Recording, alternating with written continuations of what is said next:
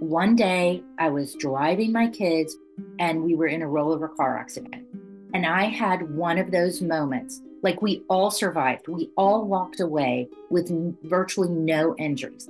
It was just like, maybe I'm supposed to do more than just focusing on making a profit. Maybe my purpose is to be focused on making a difference in the world somehow. I had one of those moments like, you should be open to maybe different things. I loved my job at ADP. I hadn't been thinking about leaving at all, but I just started to be open to what else might be out there for me. And then somebody called me one day and they said, We know somebody, they're on the board, they're looking for somebody who likes to do new things. And would you want to talk to them? In a corporate world where all employees have great leaders with no egos that create fun cultures where people can do their best work. The employees and companies thrive while doing great things for the customers, themselves, and each other. Well, we know that rarely happens. I'm Jeff Palacio. I have been a leader for over 40 years for every t shirt size company from small, 16 employees, to extra large, over 1 million. Please join me while I interview outstanding leaders that will share stories of great leadership and not so great. It will help you become a better leader while poking fun at all the crazy shit that happens in corporate America.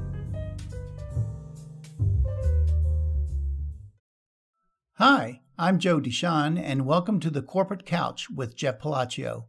Today, Jeff is interviewing Angela Kreps. Angela is the co founder and CEO of Solution Brokers, a consulting group offering fractional C suite executives at a fraction of the price of hiring a full time executive.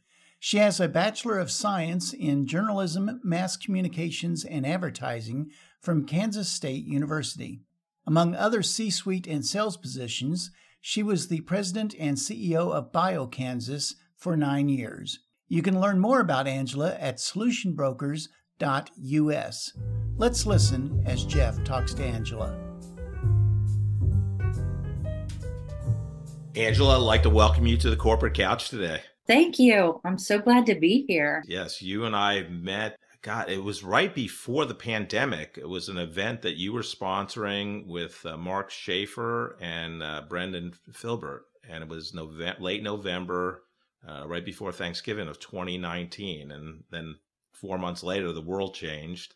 Um, but uh, I know we have some people in common that uh, is great. And full disclosure, um, my oldest daughter is uh, at the hospital right now. She's uh, delivering a, a grandchild uh, today, hopefully, and this will be published by the time she's born. But uh, if I sound that excited. Is, that is so exciting. I mean, what an amazing day for you and to take time to talk to me when, well, maybe it's a little diversion to keep you um, occupied while you're sitting on pins and needles waiting for this magical time. Yes, I'm a, I'm a professional. Just like uh, Jesse, uh, is it? Je- yeah, Jesse Palmer on the Golden uh, Bachelor on the wedding. His wife was uh, actually in, in labor, possibly. I don't know, but that that I'm a professional. I don't get paid as much as Jesse Palmer, but uh, it's it's all good. But maybe you could. I could. You know, I mean, there you go. Anything's possible. Um, yeah, and it's Scotty Meyer. Uh, Scotty IE is my granddaughter's uh, name. So here we go. Oh, she's uh, already been named. Yes. Oh. Yeah. So that's so. So we'll just dedicate this session yeah. to Scotty yes. and everything possible. Love it. Love it. So there you go, Scotty. Um, well, Angela, like I said, I love your career. You're uh, a gift to the Kansas City community. You're a giver and a connector and always trying to help people. And you're uh, very grateful about it, things that have happened in your life. So let's, let's start with a fun question though. Um, okay. Even people that know you a little bit, what one thing about you would surprise them? I would say that I started out early in my career as a hog farmer in 4 H. My brother and I, we raised pigs. He always was able to pick the better pig. And maybe that's why I'm a little bit competitive now because, like, I didn't know what it was about pig choosing, like the piglet. Like when you you pick the pig when they're a piglet, So I always said, you know, he always got the better pig. And like I was curious about that because they're they're in the same pen, they're eating the same stuff. It's just that mine's one and his is the other, right? And usually we could tell them apart because they were different colors, but or at least had some different markings. But his pig was always a better pig.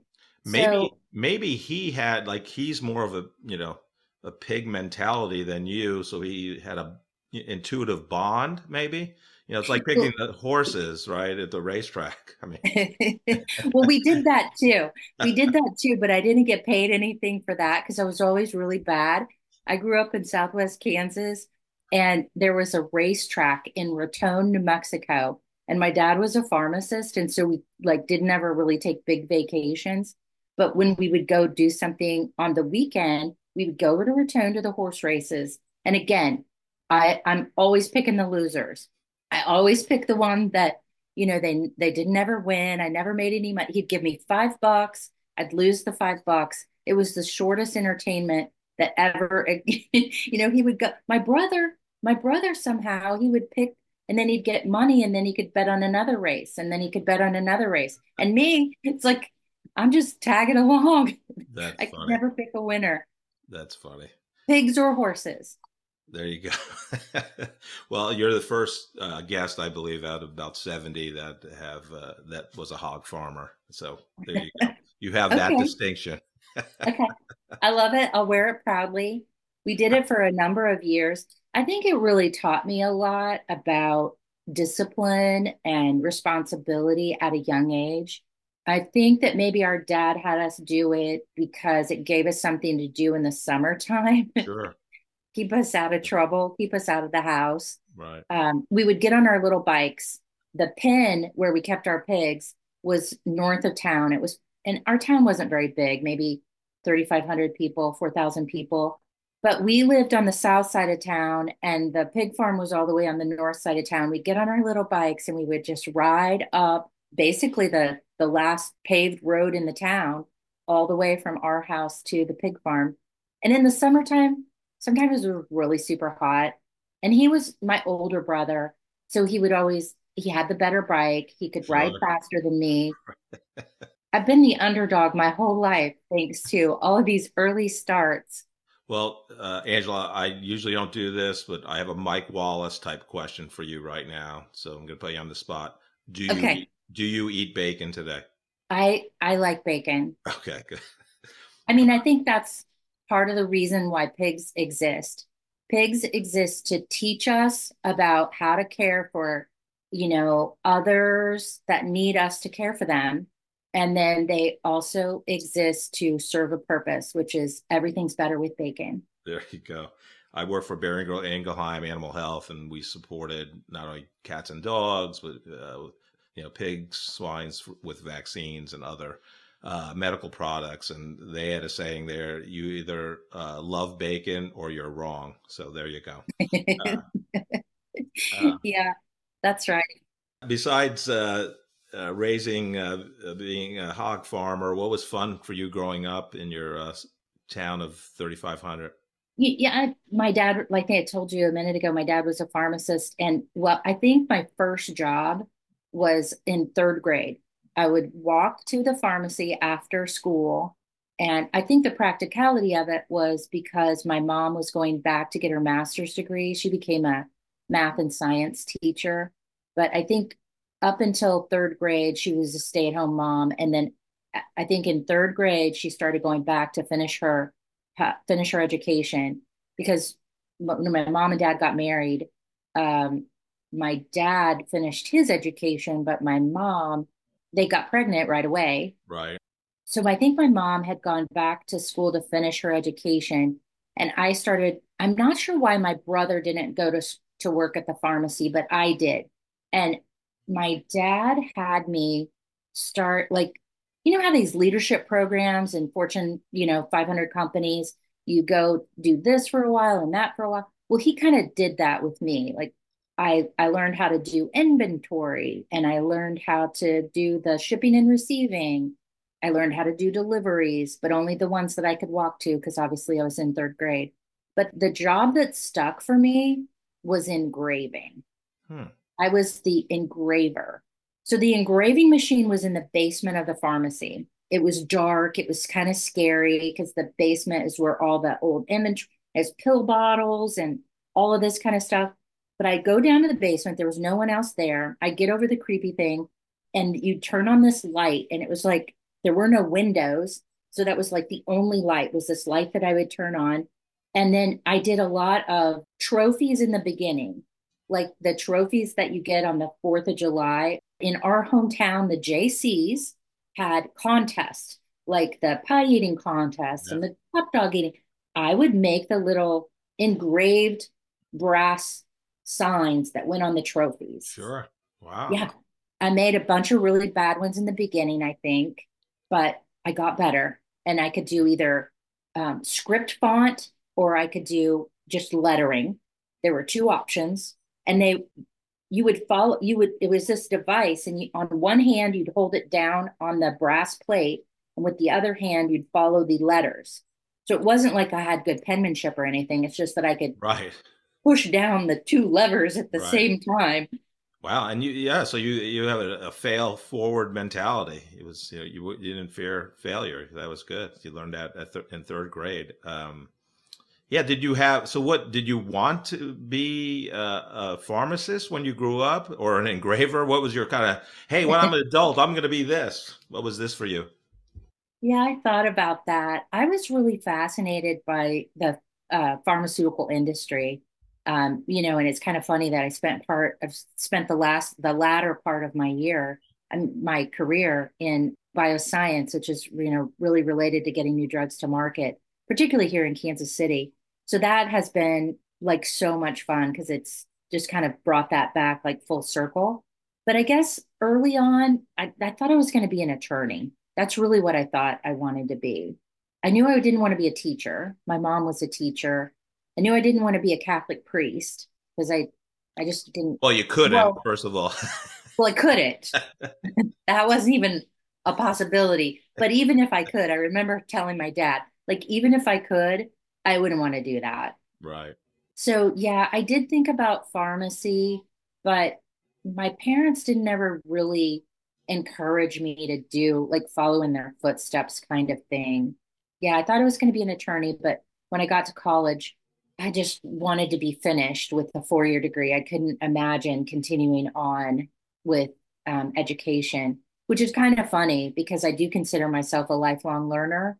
You, you know, so it's kind of like I got to continue to get an education a different way. Right. But yeah, and I think part of it is, you know, for me, um, I would put myself in the same category as a lifelong learner. And I love, I love school, I love college. I had two goals in college. One was uh, do you know ha- get the best GPA possible and to have fun. I accomplished both, but you know, unlike some of my friends, I was like they're like oh I don't want to leave college. I'm like no four years. I put it all all out. I'm I'm done. I'm next step of my career. Let's get it going. So um, so uh, I know you graduated K State with a bachelor of science in journalism and mass communication. So what was your initial kind of declared major because uh, you, you wanted to be an attorney. So, I, or did it was it always that? And why? And why did you go to journalism and mass communication? In high school, I really loved speech and debate. I thought I was going to be an attorney, so pre law. So you really can do anything, right? You can really take whatever um, undergraduate. So um, I just decided to. I, I really enjoyed math. I was like one of those geeky math kids in high school. Like I'd take all the math classes. Like I loved my math teacher we called him Tiny Ted. His name was Ted Metcalf, but he um, he was a shorter guy. Wow. But he just was so amazing. He just like made math come alive. And so I loved math and I loved speech and debate. So I was on the debate. We won the state championship. You know, I think all of that kind of together, just sort of that academic stuff made me kind of want to go down the path of, of being an attorney.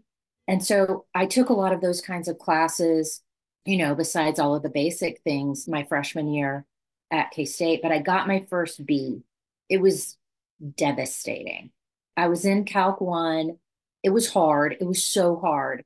Yeah. Like my dad said, you know, do you want to start right in with with Calc 1? I said, well, yeah, I've already been through Calc 3 in high school. So, you know, they didn't have any of those advanced placement kinds of things, right? Right. But the the requirements were kind of kind of open ended, like with what math class you took. So I thought it was going to be a cakewalk. Well, I was wrong. It was so hard. So I think we maybe just, I don't know, maybe the way that we learned math, the, the calculus that we did in high school, we got to, I mean, I, I think, I think I remember doing most of my work myself, but there were three of us that were in those higher level math classes.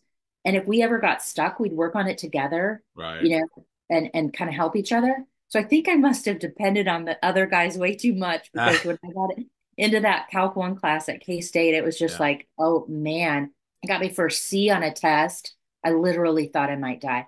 I called my mom and dad. I said, Dad, I can't believe this is happening. Wow. He told me I was going to be fine. So, um, did you have aspirations to write? Because you've got a journalism and mass communications degree uh, at K State. I hadn't, up until that time, I had never really spent much time writing.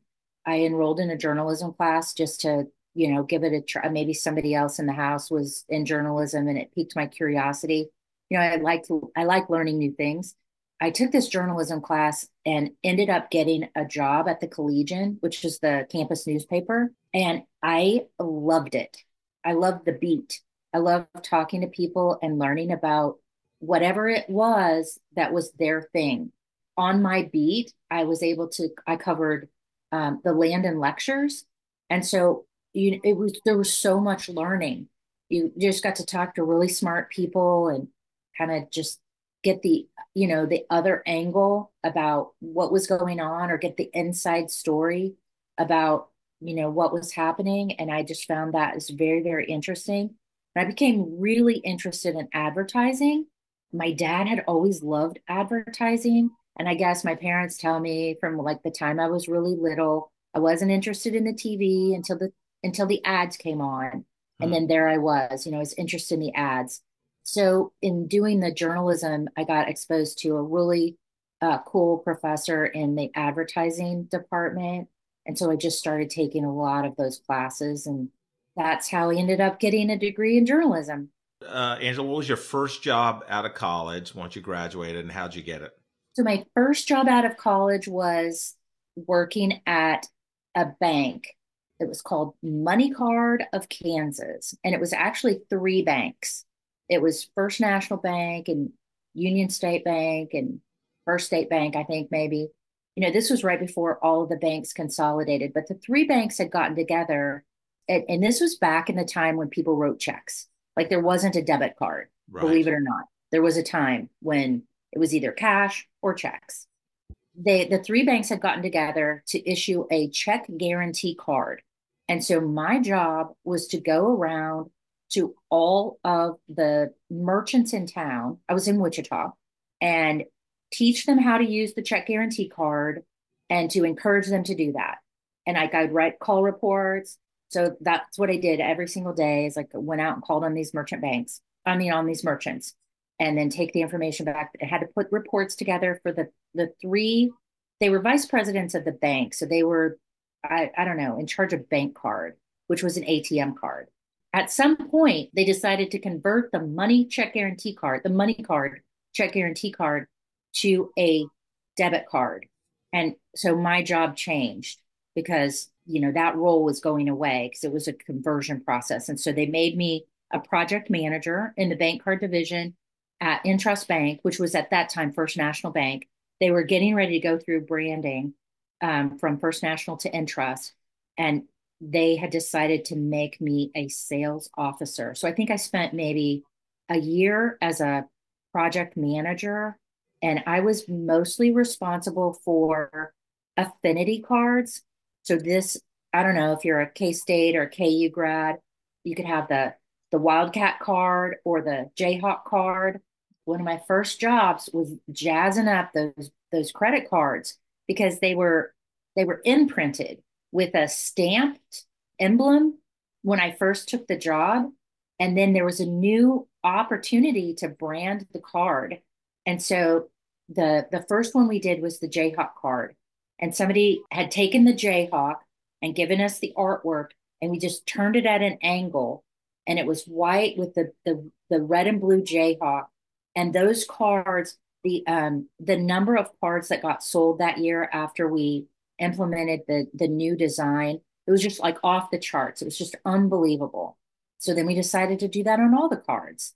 So then we took the K State card and we put this was um the Power Cat was available, but Willie was still really the main mascot. The Power Cat was just being used in kind of athletics. So we used Willie and we did the same thing. We blew him up real big and put him at an angle and the cards just start flying out. So that was super fun.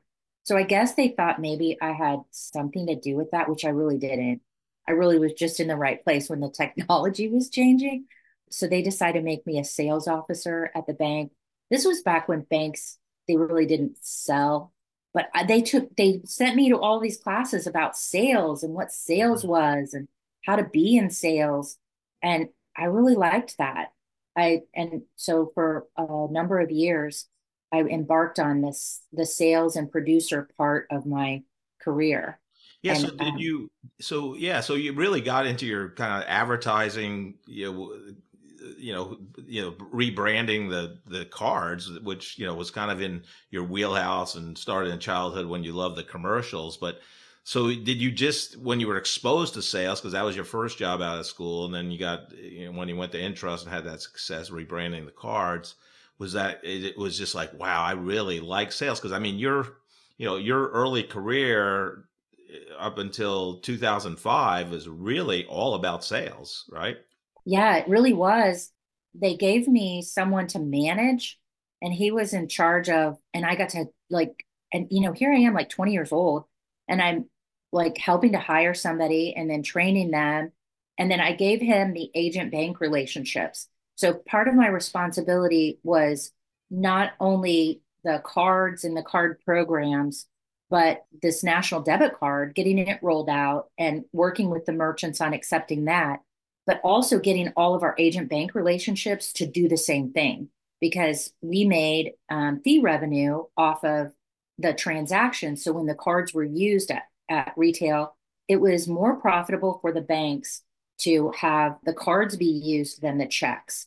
So we were at that moment where we were trying to have the merchants encourage the acceptance of the cards, even though it cost them, it was better for the bank and the bank had expense, but it was less than the, the expense for checks.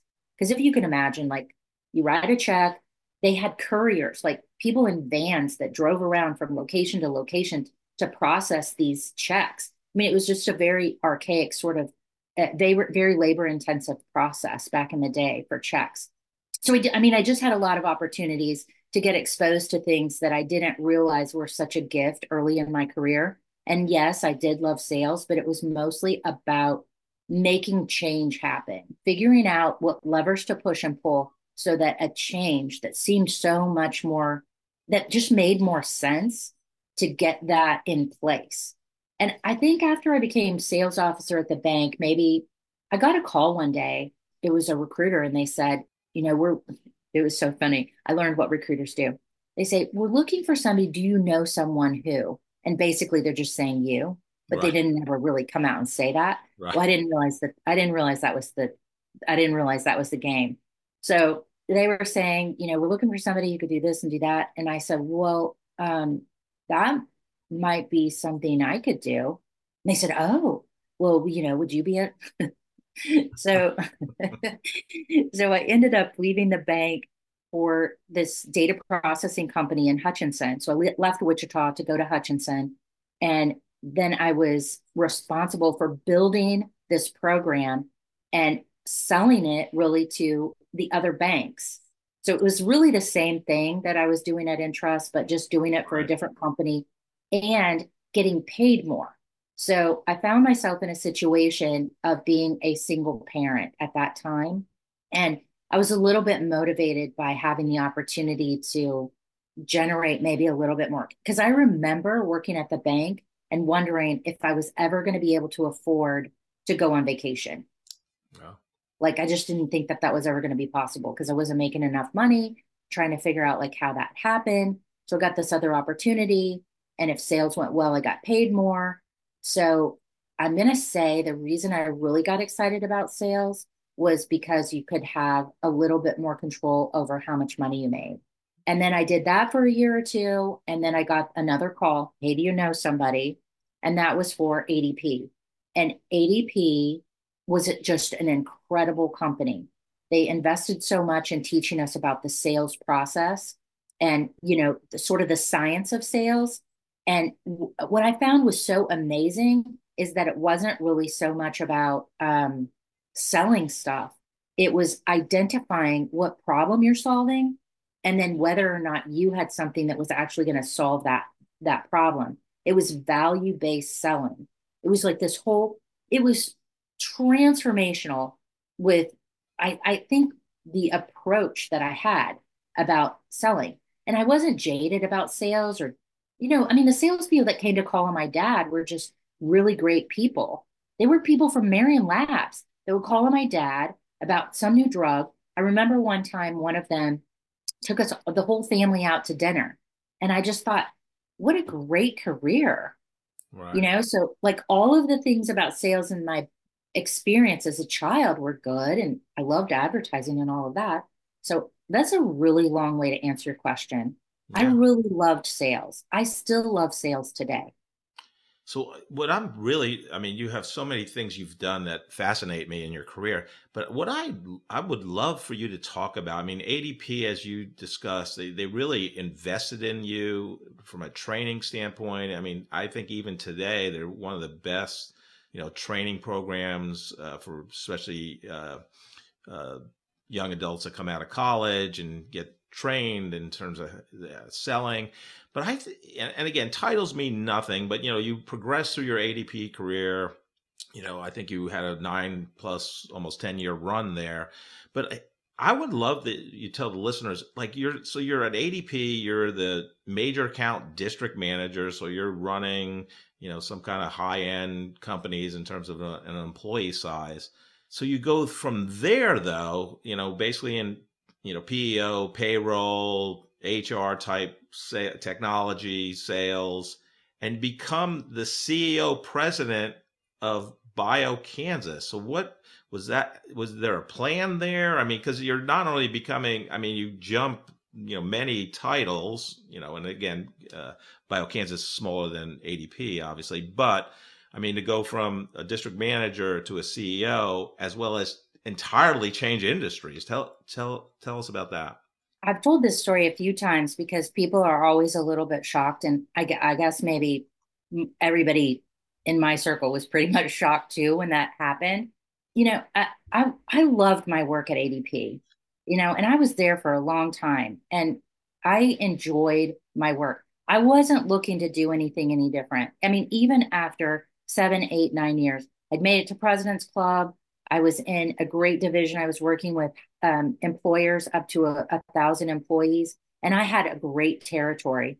I was in Kansas City, and a lot of my clients were um, downtown and in the plaza. I mean, I had a great territory with really cool companies, and I got to work with the CFO and CEO of those companies and learn about like what vision they had for the company and why they were considering outsourcing their payroll or human resources because they were really trying to stay in their lane. And so it's the whole value of outsourcing. I guess that whole process of exposure to so many companies as they were growing allowed me to get to see inside those companies and the strategies that they they put in place. I was just a small part of it as a payroll vendor, but I got to see it while the plans were being put into place. And then I got to watch those companies as those transformations happen and they stayed with ADP because sometimes I would I was able to start with maybe payroll and then add human resources or maybe add time and attendance to work with them while they grow. So I was just really curious about what other opportunities might be out there all because one day I was driving my kids, my my three daughters, so I had a 13 year old, a three year old, and a three month old. We were going out to see my mom, and we were in a rollover car accident. And I had one of those moments, like we all survived. We all walked away with, you know, virtually no injuries. I just had, like, I had a chipped tooth. was the worst of it. I had. It was just like, I'm maybe I'm supposed to do more than just focusing on making a profit. You know, maybe my purpose is to be focused on making a difference, you know, in the world somehow. So I just, I had one of those moments like, you should be open to maybe different things. So when that happened, I started to, so then I would take the call. I loved my job at ADP. I hadn't been thinking about leaving at all, but I just started to be open to what else might be out there for me. And then somebody called me one day and they said, We know somebody, they're on the board, they're looking for somebody who you know, likes to do new things and you're smart. I don't know. Would you want to talk to them? And I said, Well, I'm always curious to talk. And, you know, I've actually been trying to be open to these things. So I met with these folks and, like, I was really curious about it because they were talking about something that would be pretty transformational for Kansas for the bioscience industry. It was a $250 million initiative. I could see it. I could see like this going the wrong way because bioscience could be taken the wrong way. And I was just a really aware of like the different segments of the state of Kansas and how to promote an initiative like this to get to galvanize more public support and to leverage I mean, it was just like a really cool strategic process. And I could just see it. And so as we had more of these conversations, I met with Jay Meshke was leading the search. And I remember Jay at one point just started shaking his head and he said, I need to tell you something, Angela. You're really an outside the box candidate for this position. And I was like, I know. I said, so are what are you seeing in most of the other people that you're talking to? And he said, well, they're all PhDs. And I was like, I could see that. I mean, I could see why that would be attractive to the board to look at PhD scientists. I said, so since I'm the out of the box can outside the box candidate, here's what I'm going to tell you. If I were to approach this, this is the way I would do it, blah, blah, blah, kind of went into the whole thing. We finished that round, and I guess I was the last one standing. And they said, We want to do another round with some more people like you, maybe people with a sales background, because they liked the vision that you put forward. So we did a whole other round, and they ended up offering me the job, and I ended up taking it. And we had a grand time. I didn't realize at the time that I was putting together a 100 day plan, but that's basically what I was doing in these early conversations with the one of their board members and talking about like so how does this thing catch on? And then how could you really make some transformational change? Because there's a dearth of capital. There's a burgeoning bioscience industry but we have all of these assets. So how do you string all of that together into an initiative that can actually create momentum that could grow jobs and maybe even attract more industry and maybe even attract more funding, maybe even get some investors here. It was like calculus of a different kind. It was like taking all of these things together and figuring out the variables and putting the pieces together. And we had an absolute blast with that initiative. I mean, we went from, I don't know, not really being on the map to being one of the top 10 fastest growing bioscience hubs in the country it was because folks, you know, from industry and, and academia and from the public sector got together and said, we've got lottery proceeds. What if we put it into like a moonshot? What if we do something like unexpected? And I think it was just really a great time. It was just so many existing assets coming together in a great way. And I loved that work. The only reason that I left that work you know, purely personal reasons. My dad had passed away and my mom started having health problems. And I had one of those moments again, like I just knew that I didn't want to look back and wish I'd paid attention. I would love for you to maybe expand on your thought process during the interview.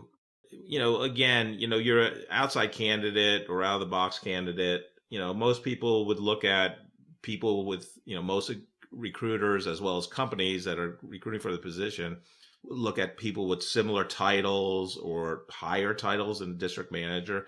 Did you ever have hesitation about, hey, can I do this? I'm I'm you know, I'm in a my comfort zone. I love my job at ADP. You had this, you know, kind of life changing moment during the rollover, but did you ever have hesitation? And what advice would you give people that are in a similar situation that want to take that big leap to something?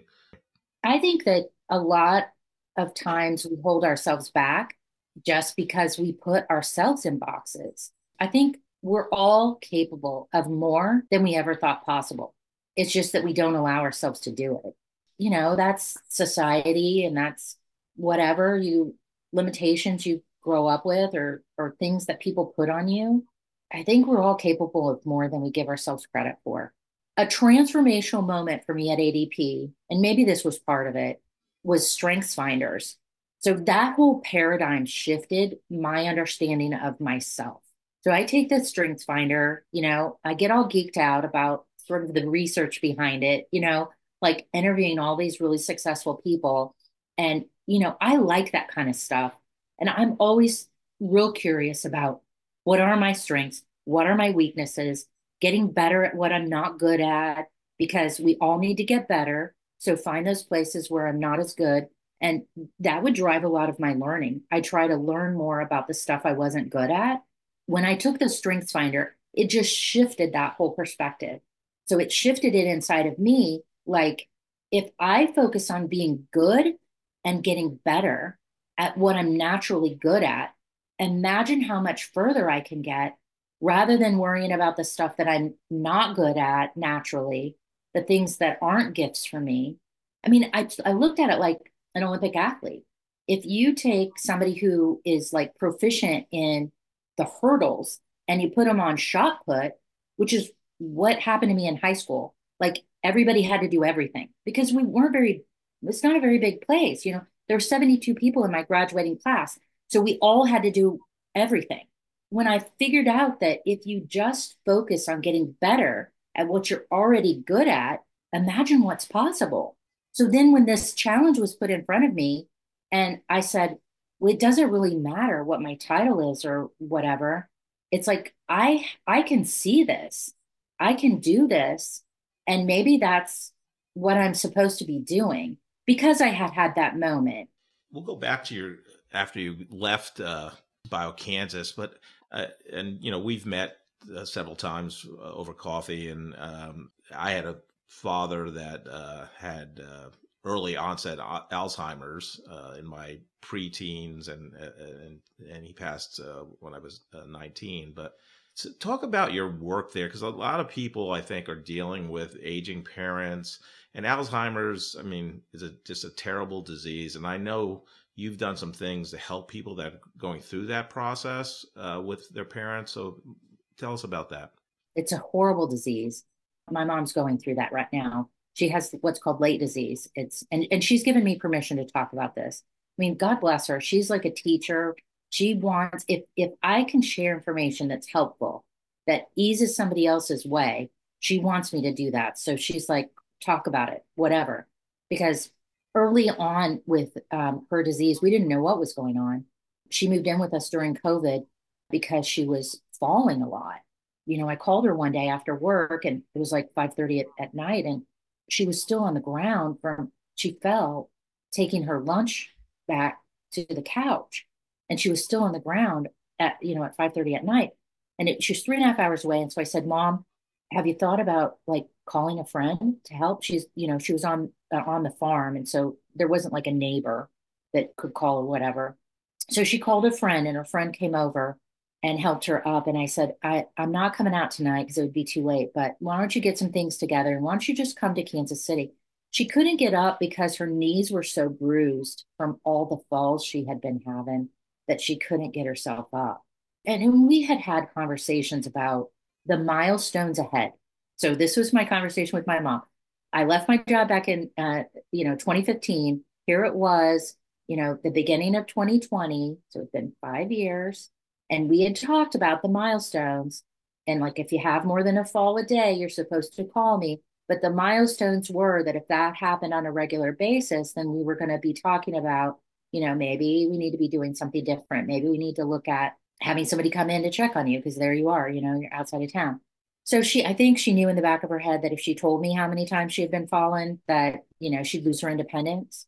And that is actually what happened. But her doctor thought it was normal pressure hydrocephalus. So that's like your spinal fluid goes up, processes, you know, you get the uh, metabolism in your brain. And they thought that maybe that was not working properly. So we did that test twice. It was inconclusive the first time, and then it was negative the second time. And so that's when we went to the neurologist, and the neurologist gave us the the diagnosis that it was mild cognitive impairment. So that's the beginning of it. But then we did the cat the, the PET scan, and the PET scan showed that it was what's called late disease, part Parkinson's and part Alzheimer's. So when my mom got that news, it was pretty devastating for her. And it was in the middle of COVID. Once she got vaccinated, she just she made a decision one day that she was gonna move into one of those places where there's other people going through what she was going through. And so she's in assisted living memory care now. I've been keeping records of everything that we went through. And so I have a, a little handbook I'd be happy to share with you or, you know, anybody who's going through this. I've shared it with a number of people. I worked with this with some folks at Aspire too. They were very helpful with my mom at the time when my dad died. I don't know if this was related to her disease progression or not, but the reason why I left my CEO job is because my mom came to my house my sister was getting married. I was making no bake cookies for the rehearsal dinner. My mom passes out on my kitchen table and we call 911. You know, the ambulance comes. She goes overnight. They want to keep her because they can't find anything wrong with her. They kept her overnight. They couldn't find anything wrong with her the next day. She ends up going to the wedding and everything's fine and it seems like nothing's wrong. But I had a conversation with my husband. I said, you know, I just, I don't want to look back and wish I would have paid attention to what was going on. So I go into my board chair and I say, you know, here what I am, uh, 40, I don't know, 40 something, I'm going to retire, quote unquote, I'm going to retire. And I asked them if they would become my first client and they did, but I just needed to work part time until we could figure out like what was going on with my mom. Through that process, we discovered that, you know, some of these things may or may not have been related, but she was having a vasovagal reaction. And you've seen that happen. Like, so when you see something so it's like somebody sees blood and they pass out. That's a vasovagal reaction. My mom was having a vasovagal reaction to not knowing if there was enough money. My dad had always been the primary wage earner, and my mom was always the bookkeeper and the one who wrote the checks. And she knew with my sister getting married, the stress was up because she just didn't know if there was enough money because otherwise she was in good health. So I don't know if these things are all related, but after that happened, we got her with our financial planner. And then once she heard that with 85% certainty, you can live your life the same way until you're 100, I got my mom back. Once she was able to deal with that anxiety in a way that she had some some certainty about it, she could go uh, along, you know, just live her life. What I've done is just to try to capture a way for people to track and record some of these things along these milestones to help navigate you know, caring for an aging loved one. And so that you're a little bit more prepared for, you know, what happens. When my dad died, he died in intestate. So my mom had to go through probate because the will was in a locked tackle box in the barn. We had to go through a bunch of silliness for two years, but it was probably therapeutic for my mom. And in hindsight, gave her something really to do. I put this little thing together so that you know, maybe other people won't have to go through things like that. Like I think my mom spent $150,000 going through that whole process. You know, you've got to have a bunch of legal stuff done and they got to do a bunch of things. My dad was kind of an old school guy. So we had to, you know, all of the non liquid assets for the real estate and stuff. And we had to go get those appraised. And, you know, it was just a, it was a long drawn out process. So, you know, maybe there's some tips or helpful things. I'd be happy to share that, you know, going through the process of the diagnosis with my mom. And then you know, just trying to be her companion along the way and help her with, you know, the best process. Everybody's journey is different with Alzheimer's or, you know, mild cognitive impairment. For my mom, the first thing to go was executive function. I'd take her mail down there. She was supposed to write out the checks. This is what she'd always done for 50 years, being married to my dad. Five hours later, she hadn't even written the check right because she just couldn't get the numbers with the right person on a check and so it might have be filled out to the right company but it wouldn't have the right amount or I wouldn't have the, you know, the written part out. So I'm just trying to do for my mom the golden rule. I knew about the Alzheimer's piece of it. I, I didn't know Parkinson's. So it's even it's a double whammy because you're losing both, you know, your mind and your body at the same time because of that uh, disease. So God, it's a well. So I'll tell you what my mom told me: getting old sucks. and that's the first time I think I've heard her cuss like in her life. Oh, wow. I remember like getting really mad as a 13 year old kid, and walking out the front door and slamming the door and say, I'm just going to go ride my freaking bike, you know, except I used the other word.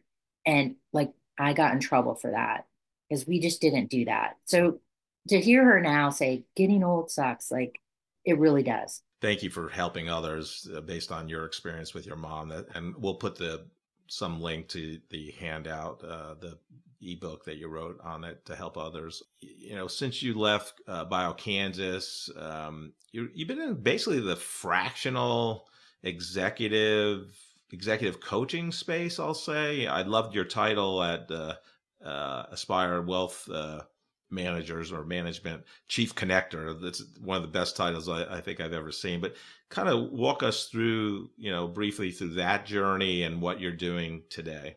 I'm really building what I wish would have existed when I left my CEO job at BioKansas. I guess I've been fractional. I just didn't know that's what it was called. So my first fractional role was with BioKansas. I helped them with transitioning to their next CEO. So that was like um, a three or six month engagement. And then I became interim CEO for um, Pete Limke. Pete was um, in his last year of buyout from um, CBIZ and was wanting to start another executive search firm, but you know had to wait out the five years, and so he had me help him with building a, a new executive search firm, and so I helped him with you know establishing the first few clients and learned about executive search through him. I mean, I'd already gone through it with his part, business partner Jay Meshke, who placed me in the BioKansas role. Then I got picked up by a company called Sekisui Xenotech, bioscience company. I had known about them, kind of a really great incredible company in Kansas City. Andrew Parkinson uh, at KU had kind of the father of xenobiotics. This company, I started out, you know, within their products division, helping them. They just wanted to have a clear and defined sales process. So we did that. Then their vice president of commercial operations left the company and they needed somebody for that role. And it was like, I could probably do that. So I, I stepped into that role and I was there for um, about four years. You know, it kind of started out with a small and then it just kind of grew. And then um, my mom started to have some more health problems. And I was traveling at that point and, you know, couldn't really be present for that. So I shifted from there to Aspire. They were also looking for some definition in their sales process. So I don't know, I kind of see some patterns here about helping people with their revenue path, their entering of new markets, their sales process. I started thinking, you know, as at, at Aspire, why don't I build what I wish would have existed? Because I kept running into people who were in the same situation as me. About a year ago, Esther George, in her last state of the Fed before she retired, and she said something that really struck a chord with me that the biggest cohort that left the workforce during COVID was the 50 plus cohort. And that her concern as president of Fed in Kansas City was what effect is that going to have on our economy? How are you going to fill that gap of knowledge and experience? Because basically, you know, if you look at the demographics, you've got the baby boomers, this huge, you know, number of people, whatever, 10,000 people. what You told me the statistic 10,000 people. Yeah, 10,000 people a day in the US turn 65. And I think right now the average age of a baby boomer is around 58 years old. So, yeah. Okay, so you take that statistic along with what she was saying that the largest cohort that's leaving the workforce is the 50 plus cohort, which is, you know, comes down a little bit on the age scale, right? So 50, 50 and over.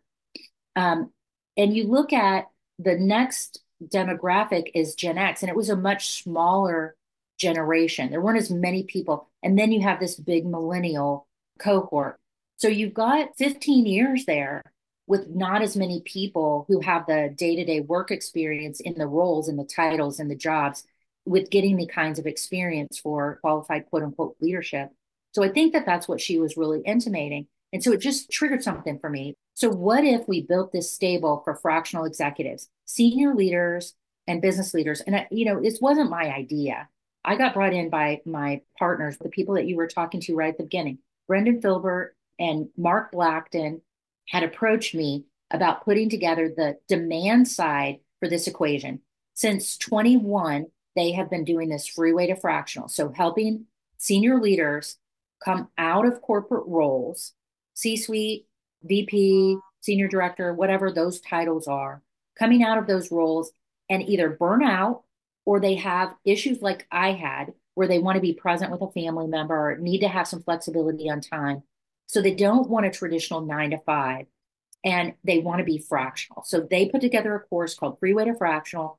And we've got about 30, 35 people that have completed those courses and are available to us as fractionals. But how do you do the demand side? In Kansas City, there are probably a dozen companies that offer fractional CFO. But what about the other roles?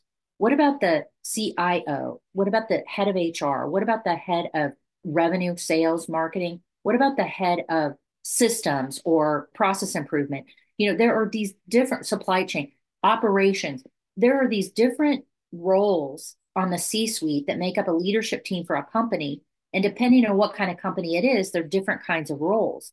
But what if we could get that 50 plus cohort off of whatever it is that they're doing and bring them back into this form of an engagement and then put that out there and available? Make it easier for companies to find the talent they need. Make it easier for this next generation of leaders to have somebody to walk alongside them that maybe has a little bit more experience in this or that but you don't have to break the bank. You don't have to pay $250000 to get somebody like that on your payroll because this is, model is different than that. So it saves your payroll. You know it's not a long-term commitment it's a near-term commitment so you see that as your company is growing that you've got this gap it's a way to on an interim basis try this out if I could have a head of operations or a head of IT that knew how to integrate these systems and get that project done or get that process in place, or maybe you need to have policies and procedures. What if we could put that in place and then grow the company that way? And so this is just a different way to grow, a different way to look at filling that talent void. So that's what I'm doing now you know, I've worked with uh, plenty of startups. One was the largest funded startup of all time, Sprint PCS. It was in 1995 dollars. It was 10 billion dollar startup. So that aside, you don't have the money to hire, like you said, hire a CXO in whatever functional area because you can't pay the the dollars. But fractional makes so much sense. When I was actually interviewing uh, Aratana Therapeutics, when they were, you know, late stage startup hadn't commercialized yet at the same time I was interviewing, they had a they had a manager of IT. It was a, another open position, you know, and I looked at their C suite, you know, and the, there's no CIO or CTO. I'm like, in my interview process, I said, I'm going to be working with this person, but you need a strate- IT strategic roadmap that maps to the business plan because you need somebody senior. You have a chief legal officer, you have a chief scientific officer, you have a what you know every everything, but you don't have a CIO, CTO. I'm like, you need somebody strategic to build the plan. But yeah, I love the uh, I love the fractional space. I think it's a you know it it's a, it just makes sense for you know late stage startups, high growth companies that can't afford a full time executive. If this would have been available when I moved from a producer role into a CEO role, I mean, I kind of did it because we found um, we were officing at ECJC and we were able to tap into the CFO of ECJC to help us with our financials. But if if there would have been somebody available who in a fractional role to run operations or run projects for for BioKansas, I mean, I mean, I think that there's a demand for this. I think there's a clear need for this that can really help leaders who are in roles that want to have the skills and experience of a more senior leader but not full time. Yeah, and I think the other thing is it helps people that are aging out or really are basically sick of the corporate bullshit. So they've spent 30 years working for a company or 40 years or whatever the number is.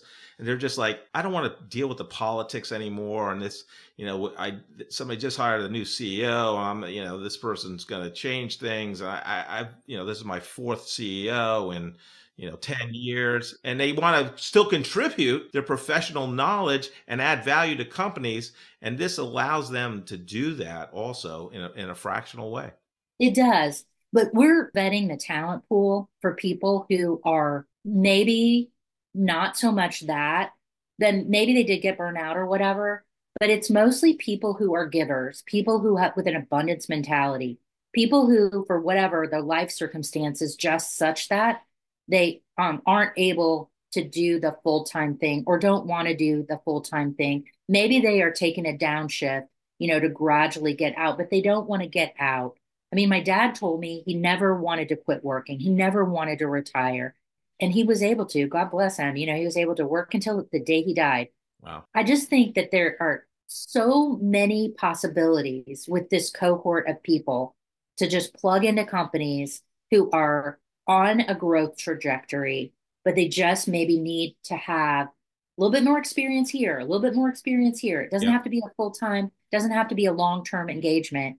So I'm really excited to see where we go with it. I mean, this is early. I mean, we just um, we pulled the partnership together last year, just formalized the agreement, have got our business plan in place, and we're executing those agreements with fractionals after the full vetting process.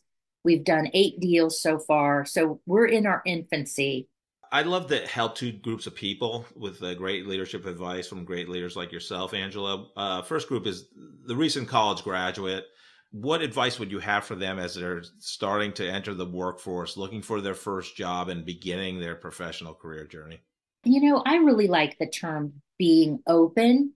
So like you're maybe not going to get the best job ever. You're maybe maybe not going to be in the ultimate role that you desire to be in.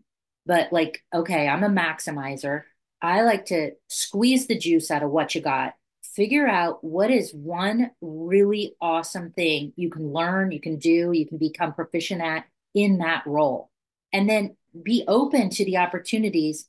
If you love that company, you love the culture, maybe see if there are other opportunities to do more of those things. That's something that you really latch onto and love.